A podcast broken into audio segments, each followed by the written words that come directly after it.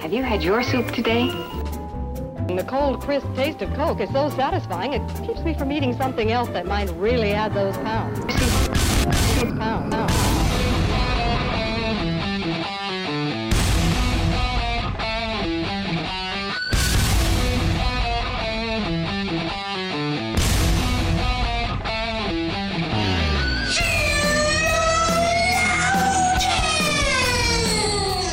Good morning, good afternoon, good evening, wherever you are. Welcome to our episode of Sheologians. We're here today to put the she in emotional. my name is Summer Jaeger. I'm here with my beautiful co-host Joy, and um, I meant to do last week's her in this episode. yeah, I think yeah, we switched, but my brain. I mean, obviously, you guys, I spend a lot of time on these. I put a lot of thought, and what a bummer. everything's messed up. Let's just quit doing this podcast. Um, I have something I want to talk to you about. oh, great. Okay. I'm ready. Uh, I'm Joy, and Yes. this is my beautiful co-host that I'm sitting here with, Summer. Um, and so I heard about this thing, Mm. um, because you know how the job workforce Mm. is an interesting topic at the moment, and Mhm. a lot of there's a lot of demand for workers, so there's a lot of companies offering incentives to people who Okay. might even I've heard of incentives even just for applicants, Wow. not even necessarily people they ultimately hire. How are people going about not working? I well, I think there's an answer to that that I yeah. Hmm that just makes me sad. but um Yeah. so there I saw this thing. I saw that there were Taco Bells that were offering um the incentive of cell phone breaks. What? What is a cell phone break? How's that different from a regular break? It's like a smoker's break though. What's a smoker? It's extra. It's on top of. Yes, because you if you're a smoker, you are I guess in some capacity, I don't know legally if you are, but you like get extra breaks or Wow, I Whatever. did not know that.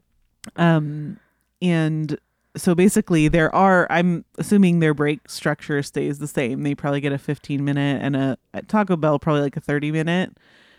And then if you work 8 hours, you probably get well when I worked retail, it was always like two 15s and a Oh. half an hour for a full day, like yeah. an eight hour shift. For us, it was two tens and an unpaid 30. Okay.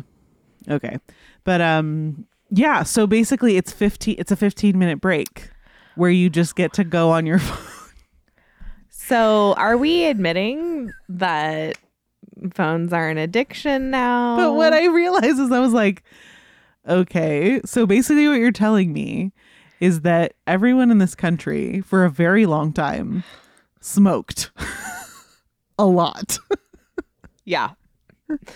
And then once we realized how Bad it was. how horrible it is for you and then how evil like the tobacco industry is uh try and i mean they're not like evil in the se- like this they're evil in the sense that they're selling you Right. uh idolatry. Right. Mm-hmm. now obviously if you make cigarettes an idol then that's not real i mean marlboro's not ultimately i anyway whatever.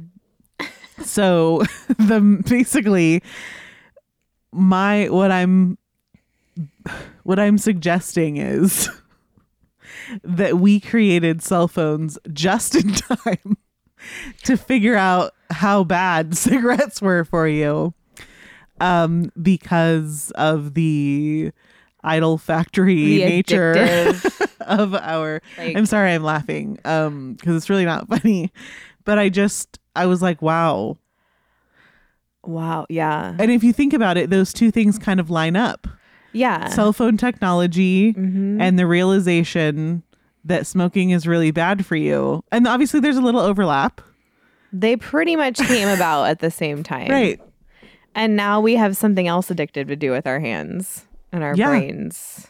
mm-hmm And we do totally use them to like calm ourselves. They're escapist. Right. Wow. That's And like, oh, like at a long a long day of work, what's the one thing that I'm looking forward to? Man, just got to make it to the next cell phone break. yeah. I just need to sit down and scroll. Leave me alone. Like I just need a cigarette. I just need a scroll. Right. Oh no. Man, you know what's funny about you mentioning this? As I was walking back from a bathroom break, Uh-huh. I was thinking I could make dinner tonight, but I really want Taco Bell. Oh. Just like a very random See, thought. for about for the better part of a decade, wanting Taco Bell was also a total mystery to me.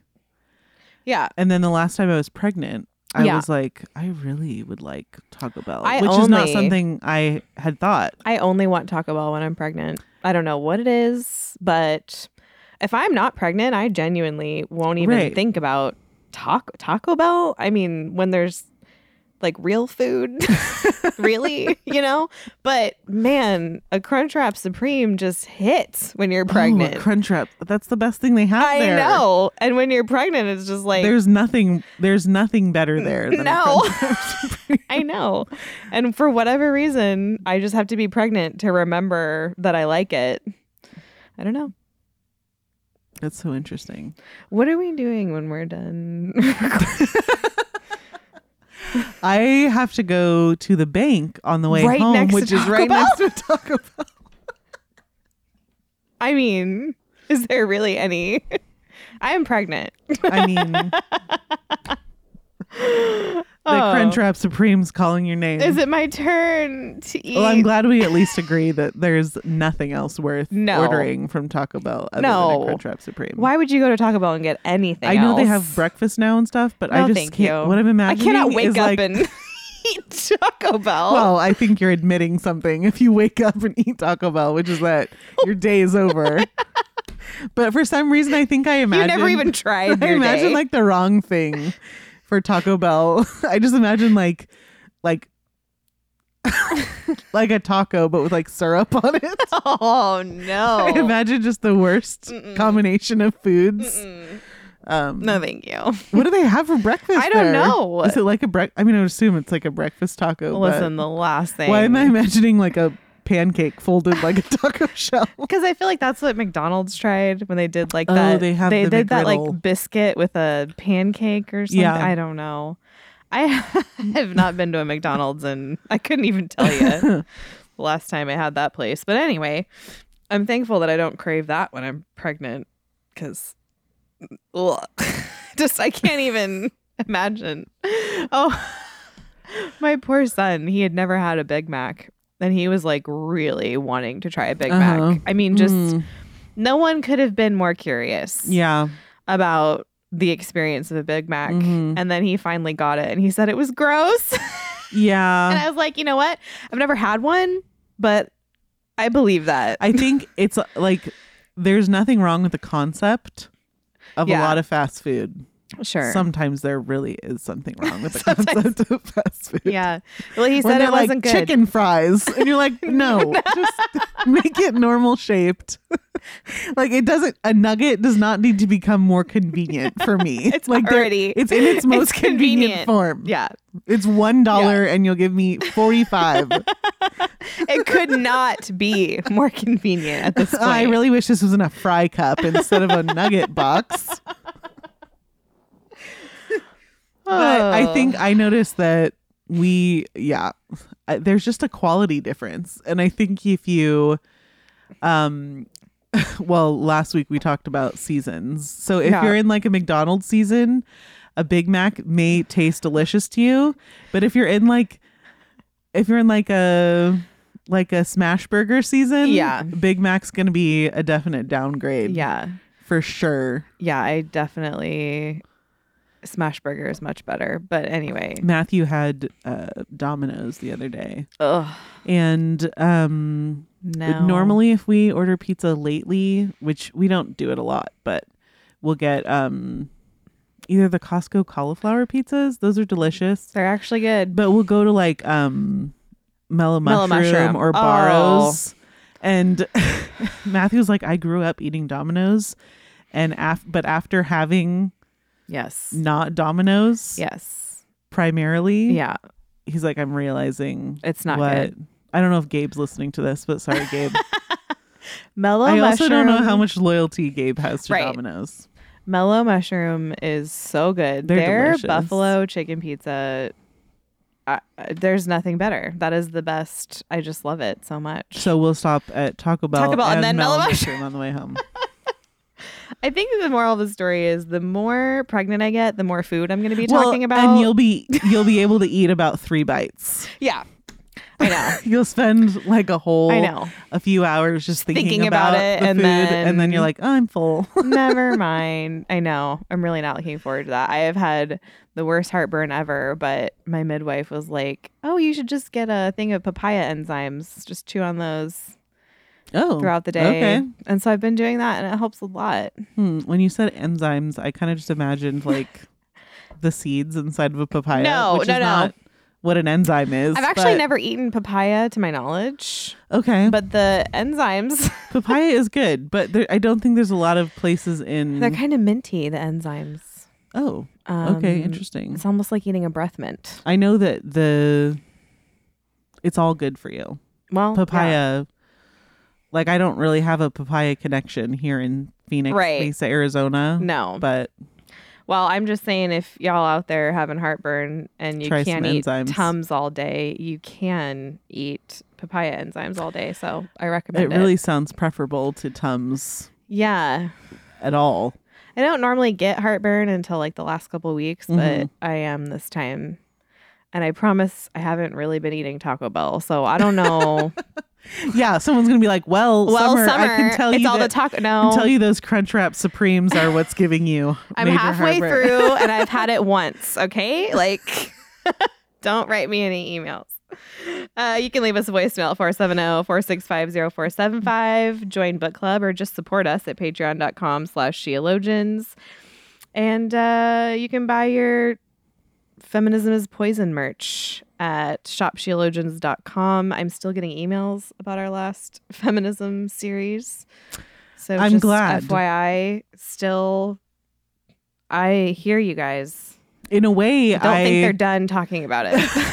in a way, I have forgotten we did that I know. because that's just how we are. Is that why our year went from January to April? Yes, hmm that's it. That's it. Got it. Yep. I finally figured it out. And what's out. so funny is we put so much like time and effort into those. It makes sense that people would be slowly working their way through and yes. for us we kind of set that project down and so we're like, "Oh, you guys are still Yes. you guys are still talking about that?" yes. it's like, I- "Well, yes, of course." I forgot kind of the point. totally that that happened. Um, but anyway, um, somebody asked. I thought this was an interesting question, and maybe we've talked about this, but she emailed and she said, "What is a movie that always makes you cry?" And I mean, I think I shared. I think this came from the fact that Toy Story three always makes me Yeah. cry Yeah. every time.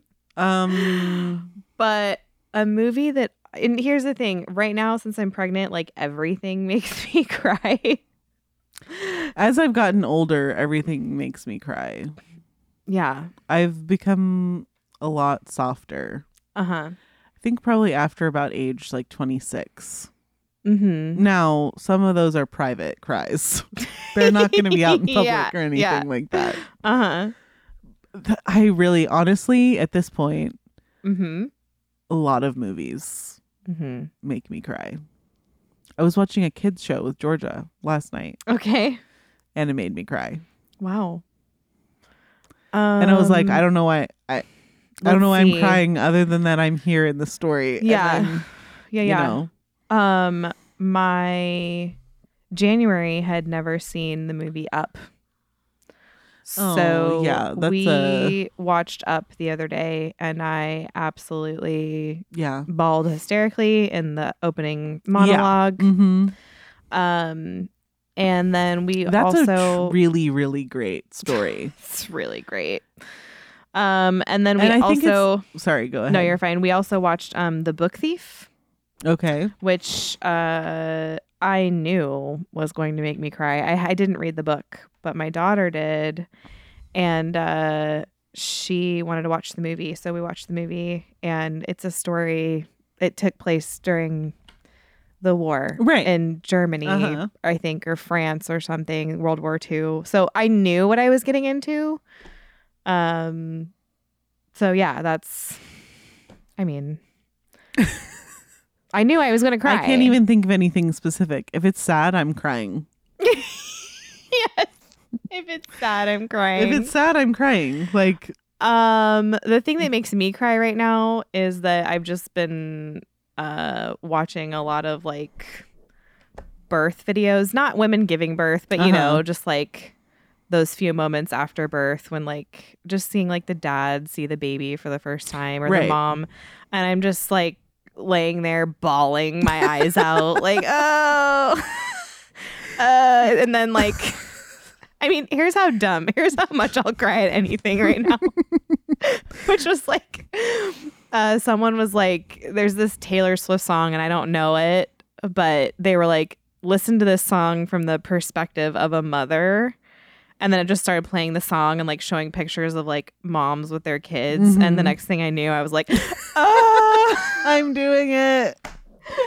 um if, if we're going by the last time you cried, if that's the actual question is what's the last time you cried? earlier. I cried earlier as well cuz I I mean obviously I'm not this is not an endorsement, but I listened to uh Dave Ramsey's podcast.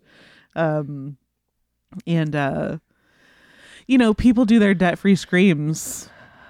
And every once in a while what? they people who like pay off a bunch of debt can Okay. they can either call in but the particularly emotional ones are usually when they go in to Ramsey Solutions in Tennessee. Okay. and they go on this little stage and like the employees come can come to the lobby and like watch people. And so then Dave interviews them and he talks about like how they did it and whatever um and so some of them are very normal Sure. just average people. So this morning i was listening to one and this couple paid off over 1 million dollars in debt. Wow. and then at the end of it they like they just scream we're debt free and when they when they screamed it i was like i feel it. I feel their freedom. fe- you yes. felt their freedom. yeah because that's what it is is it's like Yeah. a freedom thing because dave's all about like borrower slaves to the lender but i was just like man yes you guys you I'm did so it happy for you. so funny. I like well especially like think about the weight think about the Yeah. weight of, a of over a million dollars in debt Yeah. and when they started paying it off they were making $60000 a year like how would you even yeah, that feels insurmountable. but they did it. And it makes me what I realized this morning is when I was crying while I was listening to that is I was like, this is the same thing as those like Josh Groban shows up and surprises his fans. Oh. I always cry. I'm like so stupid. I am I will cry when it's like a John Cena one. And honestly honestly that's the only I know. I only know John Cena from his shows up and surprises fans. Right. I have no emotional I connection never, to whoever this I've guy never is seen him do anything other than show up, and surprise people. and he's muscly. so like I know he's a wrestler or something. is he though? I don't know. I don't know what he does. oh, the Josh Groban surprises, or like when I like go to prom. But you know what I somebody- mean? Yes. Like I will will The lose debt free screams for me are like they're I don't know.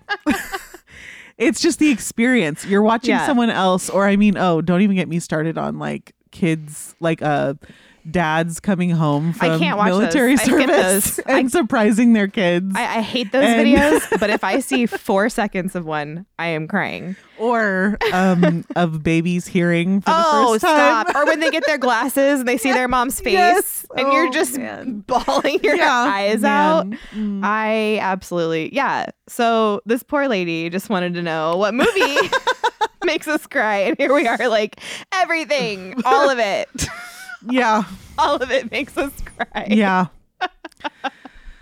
I could, Yeah. I could, I could sit alone in my room and hurt my own feelings to tears. so, you know, um, I watched Gladiator and cried. I don't know what to tell you guys. On that topic, today, Oh yeah, maybe we should talk about what we're here to talk about. well, we we're we're here to talk about emotions. yes, we are. Uh, so I do, I do think that, man, we really that's funny. Okay, um, We didn't even mean to set it up that way. I did not and see this one coming from that movie question at all. But uh, a topic that comes up for us a lot, or maybe comes up for you guys, and then you float it up our direction. You like toss us this ball. Uh, you send us this balloon with a note attached. Why am I? Oh, because of up. I'm like, why am I seeing floating balloons with ideas being like sent to us right now? That's how it feels. Um, It's a lot. Balloon communication is really a lost lost, lost art. art. Balloons are also emotional in our house. They, whenever we get balloons, the kids keep one and they name it Balloony and they draw faces on it and they make it live in our house until it completely deflates. Yeah. And then they want to like save the carcass, which is just like mm-hmm. the empty. well, and sometimes sometimes they're like gross. By the end of it, yeah. I have washed a balloon before. Talk about emotional and it's just like, problems. wow. Wow. Am I really washing? Yeah. Yes, I am. I'm Well, washing this balloon. My kids named it, so now it's ours forever. um, so hilariously, today we wanted to talk about um, how your emotions are your own responsibility because many people don't believe that right. anymore. Mhm. And how I know that is how often I am told that I should not have said something because it might have hurt someone's feelings. Which um, I, I do think that the I think the default setting of our society is that your emotions are other people's responsibility. And because many Christians are well meaning and think that we need to love each Right. other, which we do need to love each other, but they have a weird definition of love, um, think that, that that might be right. Well, and even to the extent where they're not they're not hurt, but they want to step in and make sure that you don't Someone no might be no one's offended, but they feel the need to step in and let you know someone might be someone else might be. Right. And so I actually wanted to I thought this was super interesting. Um because we believe that your emotions are not primarily anyone else's responsibility or doing. Yeah. What does it mean to be responsible for something? Like what does that even mean? Right. and I think we start off on the wrong foot when we can't define that anymore. Well, yeah, Um, and we t- ultimately we talk about responsibility here a lot. Uh, we call it minding your own business. yeah, So if you have business to attend to, that is your responsibility. is stuff that you're responsible Yeah. for. So it's important to know like what is my job, what's my work Right. when it comes to what my right. emotions. And um, I thought that it was interesting that when I looked up just like how do we even just define responsibility, and I'll get to really the big why in a second, but the definition included the f- the state or fact of having a duty to deal with something There you go. or of having control over someone. Brought up an interesting point for me. Uh, another way to put it was the state or fact of being accountable or to blame for something. Now, the reason why I wanted to bring that up was primarily because I remember one of my friends getting in a lot of internet trouble. I don't remember when for saying that your kid's sin is your responsibility. Oh, okay. And because we don't know what responsibility means, people were accusing her Right. of saying something ins- of saying something insane. right. Um and so the question is, are you responsible for your children or not? Now, what my friend wasn't saying was uh you will answer on judgment day for your Right. children's sin. What she was saying is that you are responsible for your children. Right. And by the definition, the I mean the boring, very boring. I just read you guys a, a dictionary definition. I hope you're still awake. But by the very boring dictionary definition, you do have a duty to deal with your Yeah. children and you are to have a certain amount of control over them. So that got me thinking about what is our emotional responsibility uh, within the home because we do believe that we are responsible for our own emotions. But when you see your child uh, not dealing with their emotions or having a sinful emotion, reaction, things like that, it is your duty to deal with that. It's your duty to help them uh, navigate that. Uh, it's your duty to, you know, what are fathers told? They're told not to provoke their children to wrath. That is a duty. That is a responsibility we have towards theirs towards their emotions. And so we would argue biblically that there is a, res- a structure of emotional responsibility in the family. So, for example, I absolutely believe that my husband will have to answer for me and the children Right. in a way that I won't have to answer for him. So I will not have to answer as his head, as any sort of representative for him. Right. I won't have to answer for how I washed him with the word. Right. Um, I will have to answer for my behavior towards him. Did I do my duty towards him? Did I love him? Did I respect him? Um, I will have to answer for how I stewarded my children. Um, but it does seem apparent to me that there, from scripture, that there is a larger burden on fathers uh, for what's been placed under their care. Same thing with pastors, Yeah. right? So we've been told they will be judged. They will have to present an entire flock to the Lord and say, like, this is what I did Yeah. with these people that you put under my care. So, what I'm getting at, and maybe a long winded way, is that there is a structure of emotional responsibility within the family that I think we have messed up and let loose in the world because of how we view the state. And here's what I mean by that.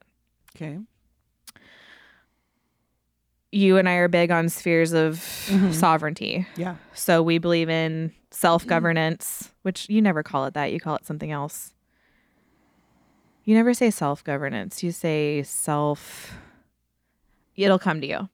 There's your governance of figure it out. yourself. There's the way you govern. There's the governance of the family, Mm-hmm. the church, and the state. Mm-hmm. I would argue that since we essentially live in a society that wants the state to have govern the governance of the father over the family, um, that we kind of do this kind of weird, gross, like incestuous thing with our whole society where instead of believing like mothers and fathers are responsible for their children emotionally, we've given that over to the state. Right. And then since the state took something that wasn't theirs, the state is not responsible for your children's emotions or behaviors or well being, things like that. We've given that up. It was ours. We've been adulterous. We've given it up to the state. We told the state to raise them. We put them in. pu- We told the state to train them. We did this really gross thing in giving that up.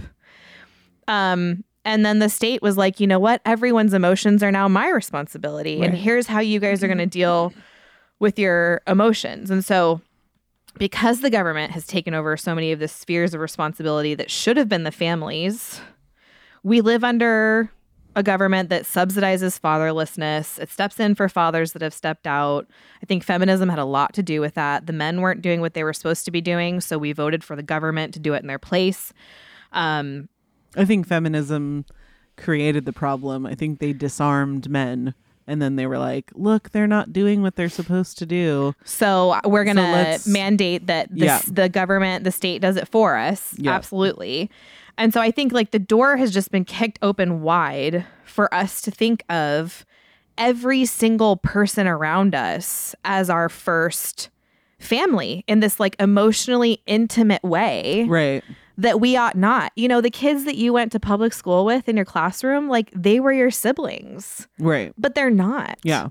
um you can't have an intimate relationship with somebody from a different household but you're being put in a household essentially Right. in the school system and so Like you're the business of another of two separate families. yeah and i think it's just confused and it's made us think of other people's emotions as our responsibility in a way that it shouldn't um and it's made us think of our closest neighbor which should be our family Right. as just every person walking around. Mhm.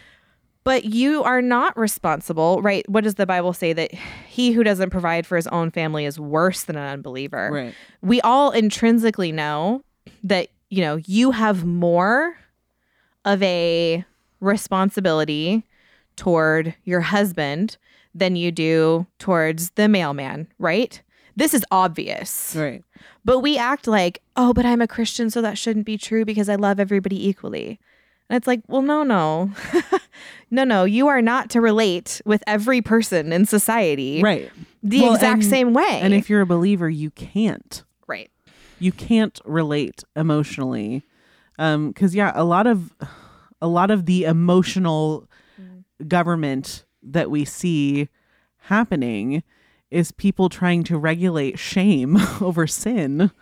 Um, so you are not going to be able, you can try all you want to try to mitigate other people's feelings of shame in regards to their sin, but you can't take away their shame.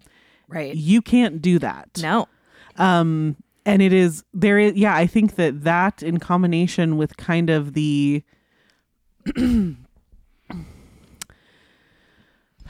kind of the idea that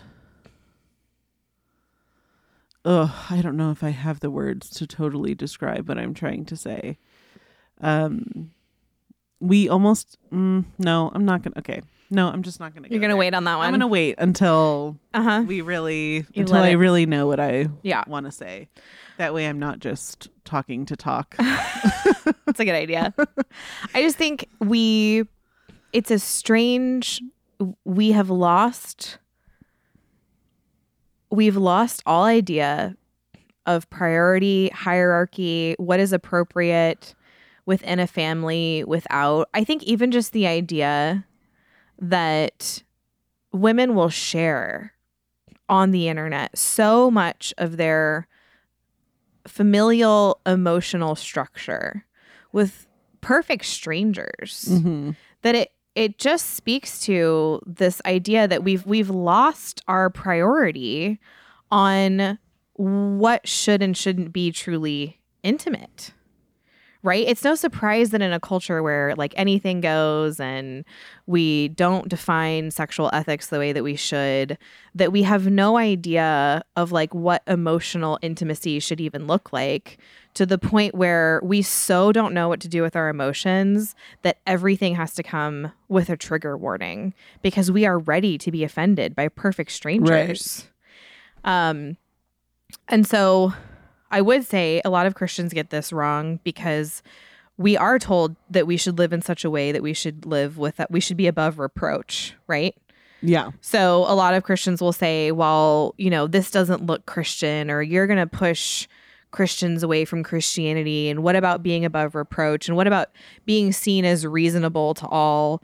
Um, but I would say seeking to be above reproach and means that, first of all, the reproach has to be genuine.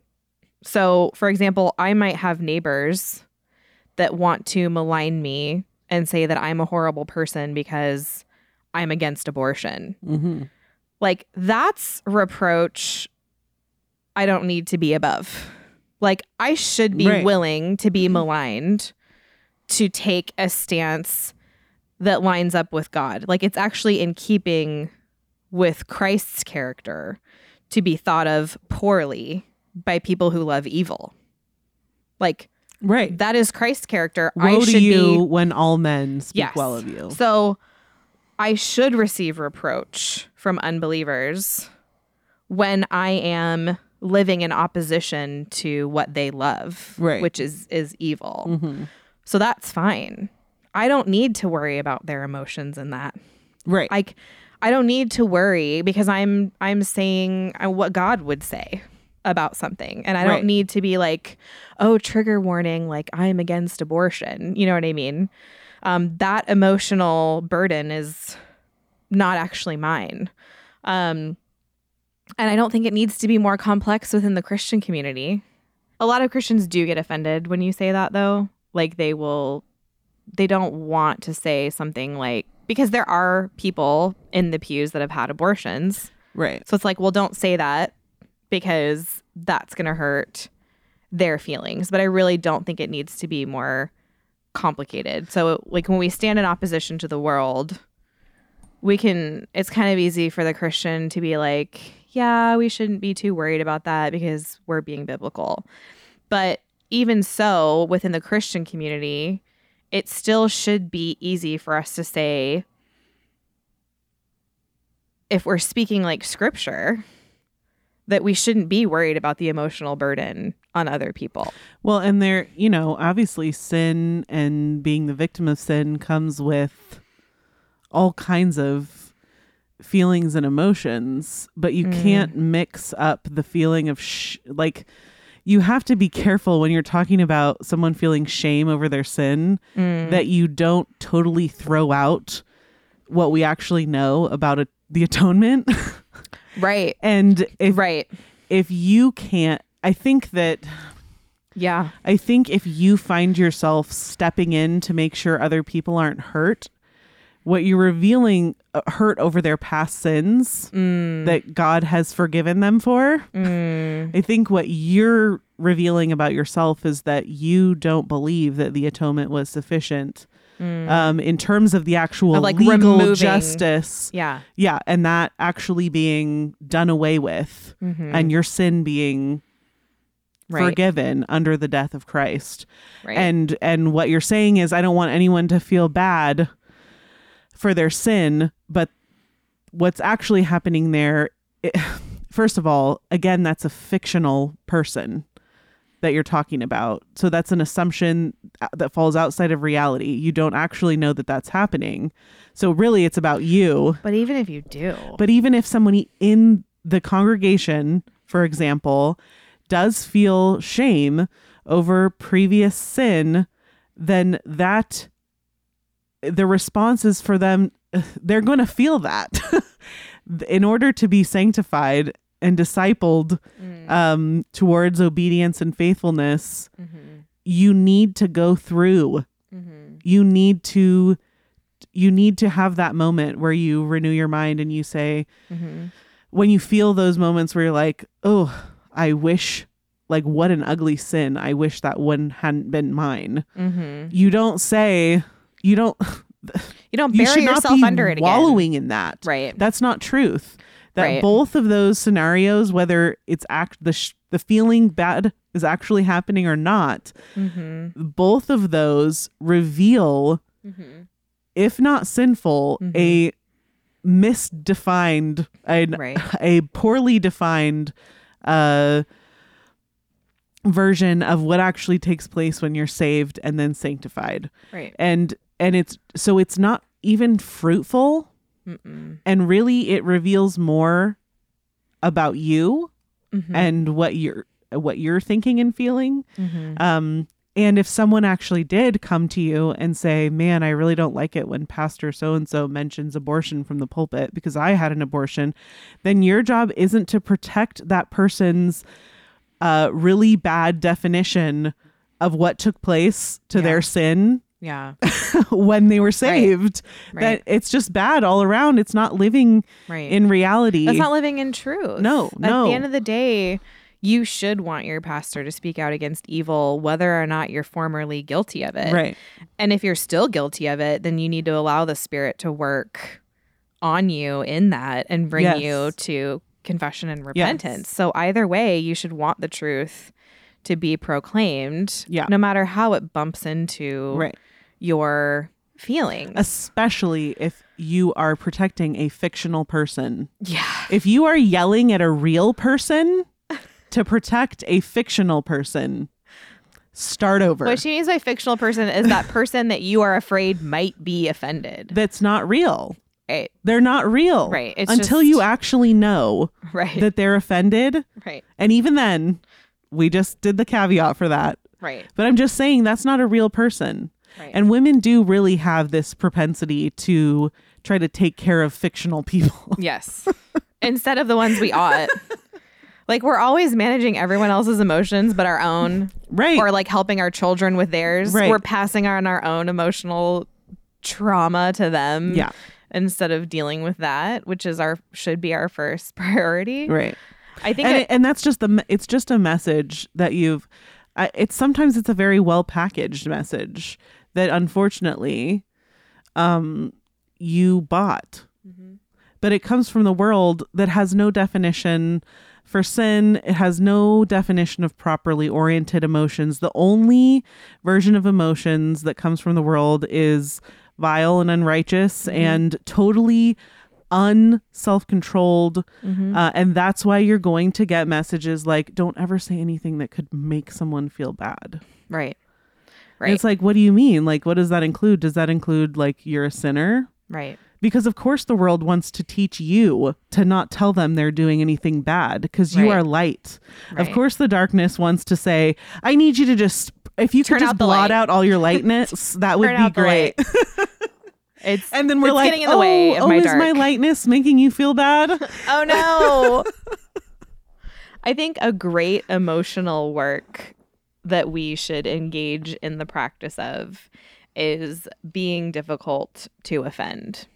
And I do think I that being difficult to offend is a Christian principle, Mhm. right? So when we talk about someone uh, who's steady, right, we should be immovable. We should be um, assuming the best. I think the easily offended, the easily triggered, easily bothered, just quick tempered are essentially putting themselves at the center of every interaction and story.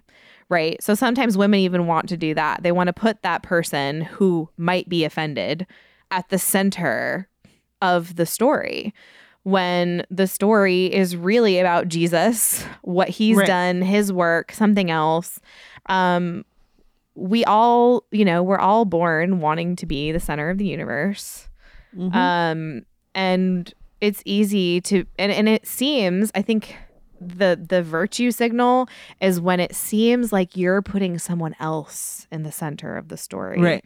like you just really care for the poor and the oppressed and you care for the victims and the survivors and it's really a spotlight on you and Yeah. how loving you are and how concerned you are it's really a card that people pull out that are like hey look how loving and kind and concerned i am for the especially downtrodden. compared to you.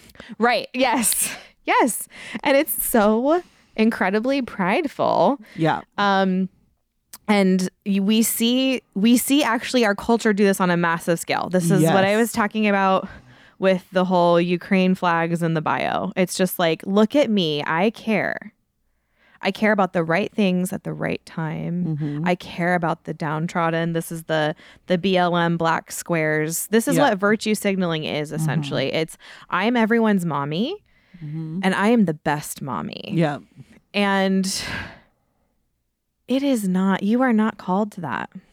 No. You are not capable. It's inappropriate. It's in. Thank you. That's what I'm saying. That's what I was talking about. Like it's kind of like adulterous or like incestuous or like it's just weird and like if you were inappropriate. if you were disciplining your child at church and I like walked up to you and was like, "Get out of the way. You're you might hurt your child's feelings. right.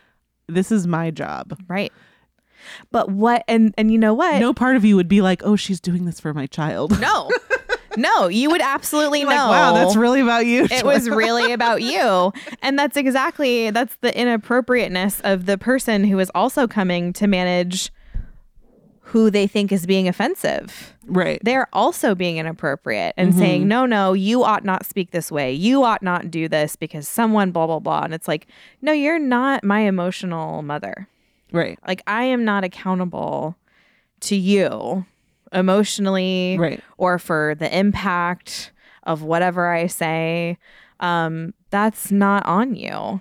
And so it is a Christian discipline to be difficult to offend because it takes it, it- it's the prideful that are easy to offend. Right. At the end of the day, how do I know it's a Christian discipline? Because Christians are commanded to kill pride. Right. And if you are not prideful, you are not going to be easily offended. yeah. If you are easily offended, that is absolutely a sign of pride. Yeah, I uh, the main thing that I kind of uh, touched on in my own notes was something that I I mean, it I don't know if this is the official name for it, but just reactionary sin. Um and I was just thinking about how like the justification of our sin based off of other sin um is total again to go back to kind of what I was talking about earlier just with a it's really just a bad definition of what the atonement is of what sin is. It what it reveals is a total uh even if it's in the moment ignorance of how this all actually works. Um and uh, so i th- when it you know we're talking about emotional responsibility and the number one thing i thought of was reacting to someone sinfully. Because they're you're reacting to their shortcomings or their thoughtlessness or sometimes their own their actual sin. You're responding to sin. Um but if you're sinning You're sinning. you're sinning.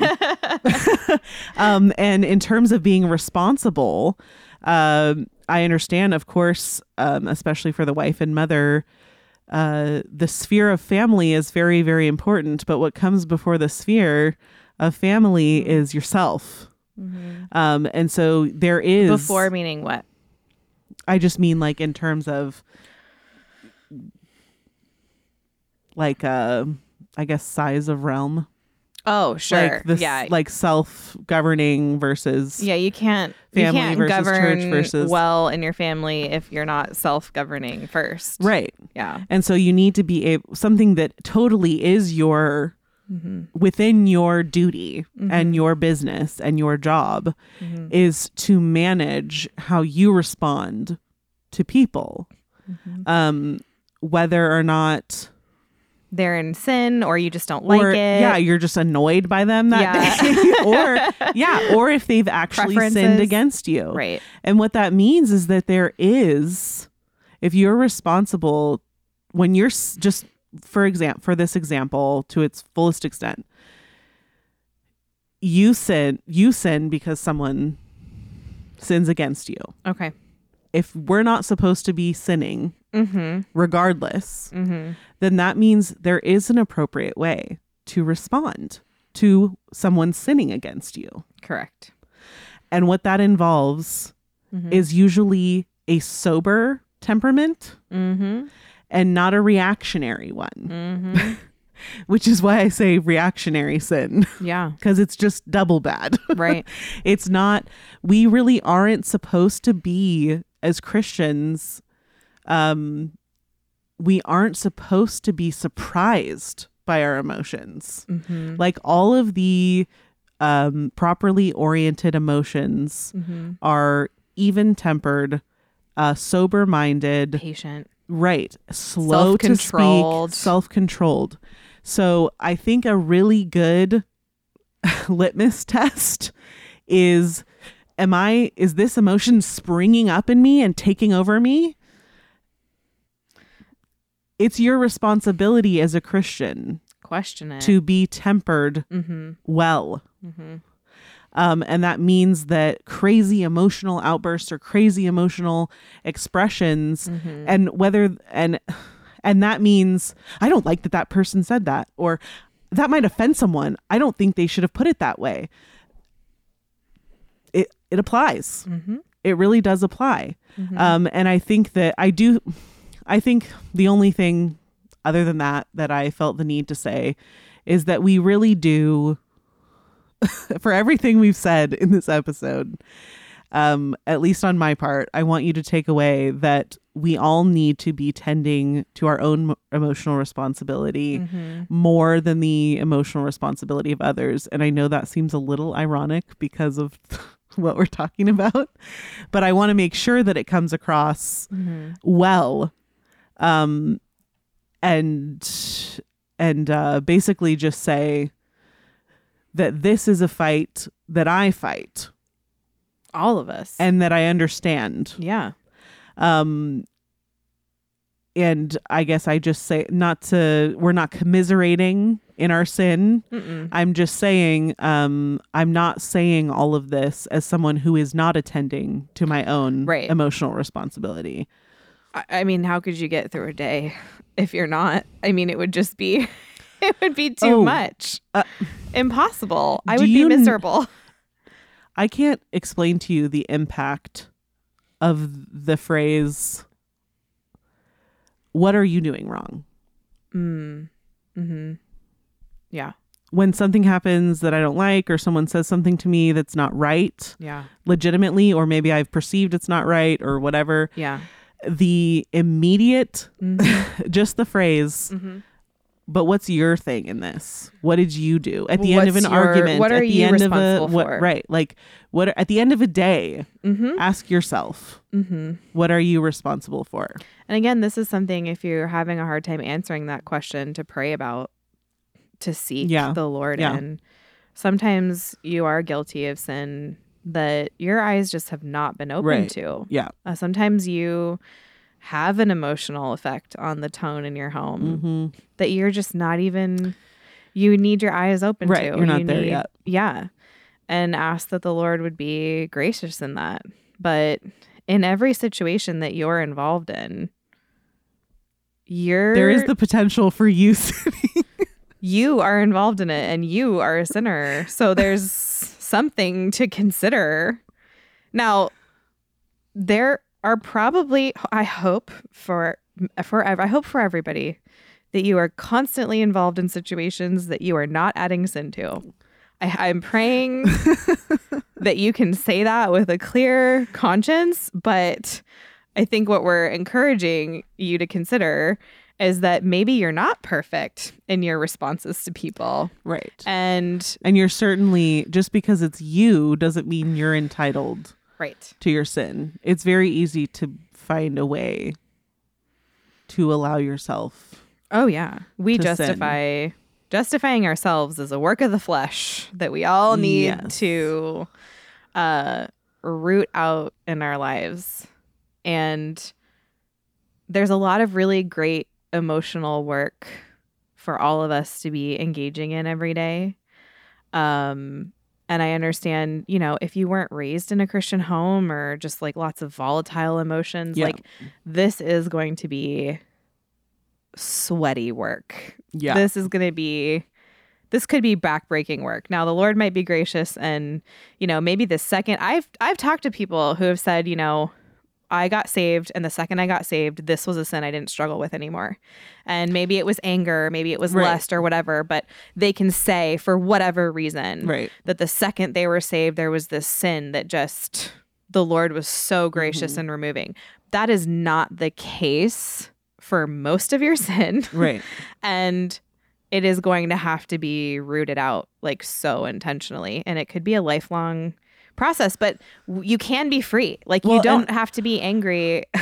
and that that responsibility that you just lined like outlined uh takes a lot of time Mm. and energy Mhm.